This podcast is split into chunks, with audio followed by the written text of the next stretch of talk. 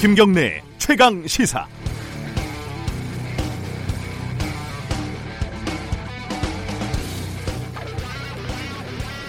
내 생각과 시중의 여론이 많이 다르면 좀 당황스럽지 않습니까? 물론 여론이라는 것이 변덕이 있기도 하고요. 여론조사 결과 자체가 모순된 결과일 때도 많이 있지만요. 저는 원래 다소 대세 추종적인 성격이라서 웬만하면 여론과 제 생각이 크게 다르지 않습니다. 그래서 다를 경우에는 왜 그럴까 이렇게 생각하게 됩니다. 어제 그제 문재인 정부 임기가 반환점을 돌면서요 여기저기 여론조사가 많이 있었습니다. 제, 어, 다른 항목들은 제 항목하고 제 생각하고 같거나 어, 달라도 그 오차가 크지가 않은데 국회의원 정수 관련해서는 완전히 정반대였습니다. 저는 국회가 좀 마음에 안 들고 국회의원이 꼴 보기가 싫어도 적은 것보다는 늘리는 게 낫다 이렇게 생각을 하거든요.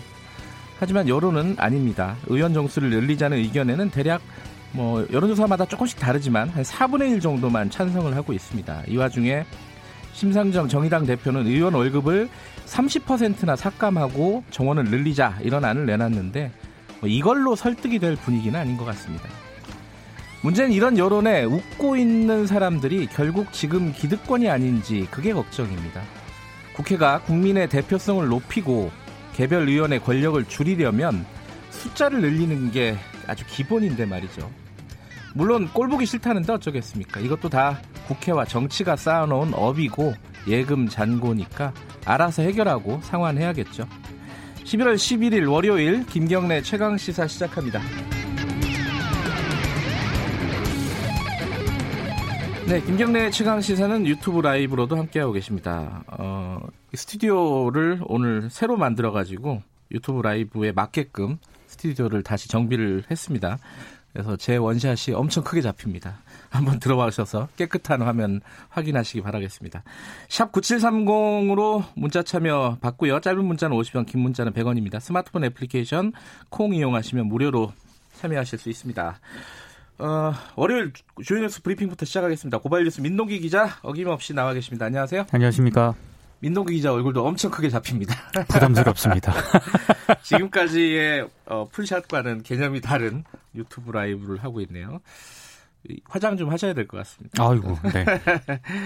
자, 주말 사이에 정치권 뉴스가 굉장히 많았습니다. 제일 큰 뉴스가 문재인 대통령이 5당 대표랑 회동을 가진 거죠? 네, 어제 회동을 네. 가졌는데요. 여야정 상설협의체를 복원하자 이렇게 제안을 했습니다. 네. 원래 그 지난해 8월 문재인 대통령과 여야 5당 원내대표 회동 때 이걸 석 달에 한 번씩 열기로 했거든요. 네. 근데 지난해 11월 첫 회의가 열린 뒤에 중단이 됐습니다. 일단 야당 대표들 반응은 좀 긍정적입니다. 네. 그리고 문재인 대통령이 국회 패스트 트랙에 올라 있는 선거법 개정안에 대해서도 조속히 통과시켜 달라 이렇게 부탁을 했고요. 네. 어, 한일 군사 정보 보호 협정 지소미아 문제는 초당적으로 협력할 필요가 있다 이렇게 강조를 했습니다. 이번 회동은 여야 대표들이 문재인 대통령의 모친상을 조문한 데 대한 답례 성격이고요. 네. 문 대통령이 제안해서 성사가 됐습니다. 2시간 정도 예정이 됐었는데 예정 시간보다 50분 가량 더 길게 진행이 됐고요. 어, 문재인 대통령이 여야 대표를 청와대로 초청해서 회동을 한 것은 이번이 다섯 번째인데 네. 숙소인 관저로 초청한 것은 이번이 처음입니다. 뭐 막걸리 뭐 이런 어, 반주까지 곁들여 가지고 좀 자유로운 분위기에서 대화를 했다고 들었는데 네. 근데 좀 약간 해프닝이 있었나 봐요. 뒷말이 나오고 있습니다. 그러니까 선거법 개정안과 관련된 대화를 하다가요. 네. 황교안 대표와 다른 야당 대표들 사이에 좀 설전이 오갔습니다. 네. 어, 황 대표가 자유한국당과 협의 없이 선거제 개혁안을 일방적으로 밀어붙였다 이렇게 얘기를 하니까 여야 사당 대표들이 그 자유한국당이 협상에 응하지 않은 것이다 이렇게 반박을 했거든요. 네. 그러니까 황 대표가 거듭 유감을 표명을 했습니다. 그러자 바른미래당 손학규 대표가 정치를 그렇게 하면 안 된다 이렇게 목소리를 높였고 네. 황 대표가 그렇게 라니오라고 맞받아쳤다고 합니다. 음성 지원이 되는 것 같습니다. 그렇습니다. 이 문재인 대통령이 웃으면서 손을 들어 말렸다 네. 이렇게 지금 전해지고 있는데요. 관련 내용은 민주평화당 정동영 대표가 전한 그런 내용입니다. 어, 말씀하신 것처럼 청와대가 이번 만찬에 약주와 함께 손학규 대표가 추천한 막걸리 이렇게 두 종류의 술을 준비를 했다고 하는데요. 만찬 메뉴에는 아프리카 돼지 열병에 발, 어, 예, 돼지 열병에 따른 그 소비 네. 위축을 우려해서 돼지 갈비 구이가 포함이 됐습니다. 뭐 싸우더라도 자주 만나는 게 좋겠죠. 그렇습니다. 예. 어, 문재인 대통령은 이렇게 5당 대표들과 대화를 나눴고 청와대 실장 3명은 한꺼번에 기자간담회를 이건 또 처음 보는 일인 것 같아요. 첫 네. 공동 기자간담회인데요. 네. 노영민 대통령 비서실장, 정의용 국가안보실장 그리고 김상조 정책실장이 어제 첫 공동 기자간담회를 가졌습니다. 네. 노영민 비서실장은 내년 총선과 관련해서요. 어, 당에서 요구하고 본인이 동의한 분들에 대해서는 놓아드려야 된다는 생각을 가지고 있다 이렇게 얘기를 했습니다. 네. 연내에 차기 총선 출마가 예상되는 이낙연 국무총리 등을 교체하는 개각이 단행될 것이다. 이걸 좀 시사한 것으로 풀이가 되고 있습니다. 네. 그리고 야당 의원들에게 장관직을 제의한 적이 있다고 언급을 했는데요. 노영민 실장은 아, 전형직 야당 국회의원 여러분에게 입각 등 다양한 제안을 해왔지만 우리 정치 연실에서 본인의 의지와 상관없이 입각이 어렵더라. 앞으로도 지속해서 노력하겠다. 이런 얘기도 했습니다. 네. 그리고 김상조 청와대 정책실장은 어, 부동산 과열 조짐에는 대출 규제와 세제 강화 등 소유자 부담을 늘리는 다양한 정책 수단을 가지고 있다면서 필요할 때 필요한 정책을 주저없이 시행하겠다 이렇게 강조를 했습니다. 개각이 폭이 좀 커질 수도 있겠다 이런 생각은 좀 들어요. 그렇습니다. 예. 그이 와중에 또 김재원 의원 자유한국당이죠. 음, 이거는 뭐 뭐라고 얘기가 좀 뭐한데 어쨌든 막말 논란이 일고 있습니다. 간단하게 좀 정리해 보죠. 그 지난 9일 대구에서 자유한국당이 공수처 저지 및 국회의원 정수 축소 촉구 결의 대회를 열었거든요. 네. 근데 김재원 의원이 당원들을 상대로 강연을 했습니다. 여기서 뭐라고 했냐면은 이해찬 대표가 얼마 전에 나 죽기 전에는 정권 앞, 안 뺏긴다고 했는데 이걸 택시 기사에 얘기를 했다고 해요. 네. 그러니까 그 택시 기사가 이해찬이 2년 안에 죽는다는 말 아니냐. 다음에 황교안 대표가 대통령이 될 것이다라고 말했다. 이런 내용을 이제 전한 겁니다. 네. 아, 김재원 의원이 택시비로 10만 원을 또 주고 내렸다고 하는데요. 더불어민주당이 김재원 의원 징계를 요구했습니다. 예. 정춘숙 원내대변인은 김재원 의원은 지난 8월 추경 심사를 하면서 술을 마시고 국회에 복귀해서 7조 원 추경 음주 심사로 비판을 받았다. 예결위원장직에서 사퇴하길 바란다 이렇게 얘기를 했는데요. 네. 김재원 의원은 택시 기사가 한 말을 그냥 우스갯소리로 소개한 것이다 이렇게 해명을 했습니다. 뭐 이 얘기 하면은 바로 기사 되고 논란일 건 알, 알았겠죠. 아, 그럼요. 네, 알면서 한 건데 어쨌든 뭐좀 어, 나이 드신 분한테 이런 얘기하면 좀, 좀 그렇죠. 네.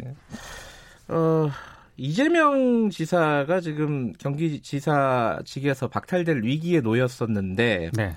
정치권에서 여러 명이 지금 그 탄원서를 내고 있습니다. 선처를 해달라고. 특히 그 경선에서 치열 그 경기도지사 선거에서요. 치열한 경쟁 당내 경선 말하는 거죠. 예. 그렇습니다. 예. 그 경기도지사 후보들이 선처를 요청하는 탄원서를 잇따라 제출했습니다. 네. 특히 이제 전해철 의원 같은 경우에는 치열하게 경선을 벌였는데요. 네. 탄원서에서 이재명 지사가 경기도민들의 기대와 바람에 부응을 하고 네. 경기도정을 정상적으로 수행할 수 있도록 기회를 부여해 주시길 청원한다 이렇게 얘기를 했고요. 네. 어제 또 이재명 지사 공간에서 함께 저녁 식사를 한 것으로 전해지고 있습니다. 그리고 지금 뭐 경, 당내 경선은 아니지만 정의당 경기지사 후보로 나섰던 이홍우 현 고양정 지역위원장도 지난 9월 27일에 대법원에 이재명 지사 무죄 탄원서를 냈거든요. 지방선거 당시 TV 토론은 정책이 아닌 그야말로 인신공격이 난무한 토론이었고 네. 유독 이 후보에게 집중된 여러 문제에 대해서 짧은 시간에 사실관계를 해명한다는 것은 물리적으로 불가능한 토론이었다 이렇게 강조를 하고 있습니다. 박지원 의원도 탄원서를 제출했죠. 냈습니다. 조금 예. 이따 나오시는 자 박지원 의원도 어, 정경심 교수에 대한 수사가 거의 마무리가 되고 추가 기소가 오늘 이루어진다. 뭐 이런 뉴스가 있습니다. 그 지난 9월 딸 동양대 표창장 위조 혐의 기소에 이어서 네. 오늘은 자본시장법 위반 등 사모펀드 관련 범죄 혐의에 대해서 기소할 예정입니다. 네, 추가 기소인 거죠, 그러니까. 그렇습니다. 예. 정경심 교수의 구속 만기일이 오늘입니다. 아, 그래서 그러는 거군요. 네. 예. 그동안 정 교수는 검찰 조사에서 의혹 대부분을 부인한 것으로 알려졌는데요. 어제 검찰에 불출석 사유서를 제출하고 조사에 나가지 않았습니다. 정 교수는 지난달 23일 구속 수감된 뒤에 지난 8일까지 모두 6차례 검찰 조사를 받았는데요. 일부 언론 보도를 보면 검찰이 조국 전 장관에 대해서도 이번 주 중 불러서 조사할 계획이라고 보도를 하고 있습니다. 또 초읽기에 들어갔다고. 초읽기가 굉장히 오래되는 것 같더라고요. 마지막 소식 간단하게 하나 전해주시죠. 그 김영균 씨 죽음으로 한국 서부 발전의 안전 불감증이 도마에 오르지 않았습니까? 네. 근데 당시 서부 발전이 매년 외부 컨설팅 기관으로부터 안전 사고 예방 노력을 인정받는 상을 받고 있었다고 하는데요. 근데 문제는요. 네. 서울신문과 경실령이 정보 공개 청구를 통해서 확인을 해보니까 서부 발전이 이 상을 타면서 거액의 홍보비를 주최 측에 건넨 것으로 확인이 됐습니다. 네. 2016년에 3천만 원, 2017년과 18년에는 각각 2,500만 원과 500만 원씩 모두 6천만 원의 예상이 집행이 됐다고 하는데요. 서부 발전 측 해명은 이렇습니다. 시상하는 쪽에서 나름의 평가 기준을 가지고 수상자를 선정한 것으로 안다. 이렇게 해명을 했습니다. 상이 이게 얼마나 의미 없는가 이런 것들을 또 보여주는 사례가 아닌가 싶습니다. 네. 오늘 여기까지 듣죠. 고맙습니다. 고맙습니다. 고발뉴스 민동기 기자였고요. 김경래 최강 시사 듣고 계신 지금 시각은 7시 36분입니다.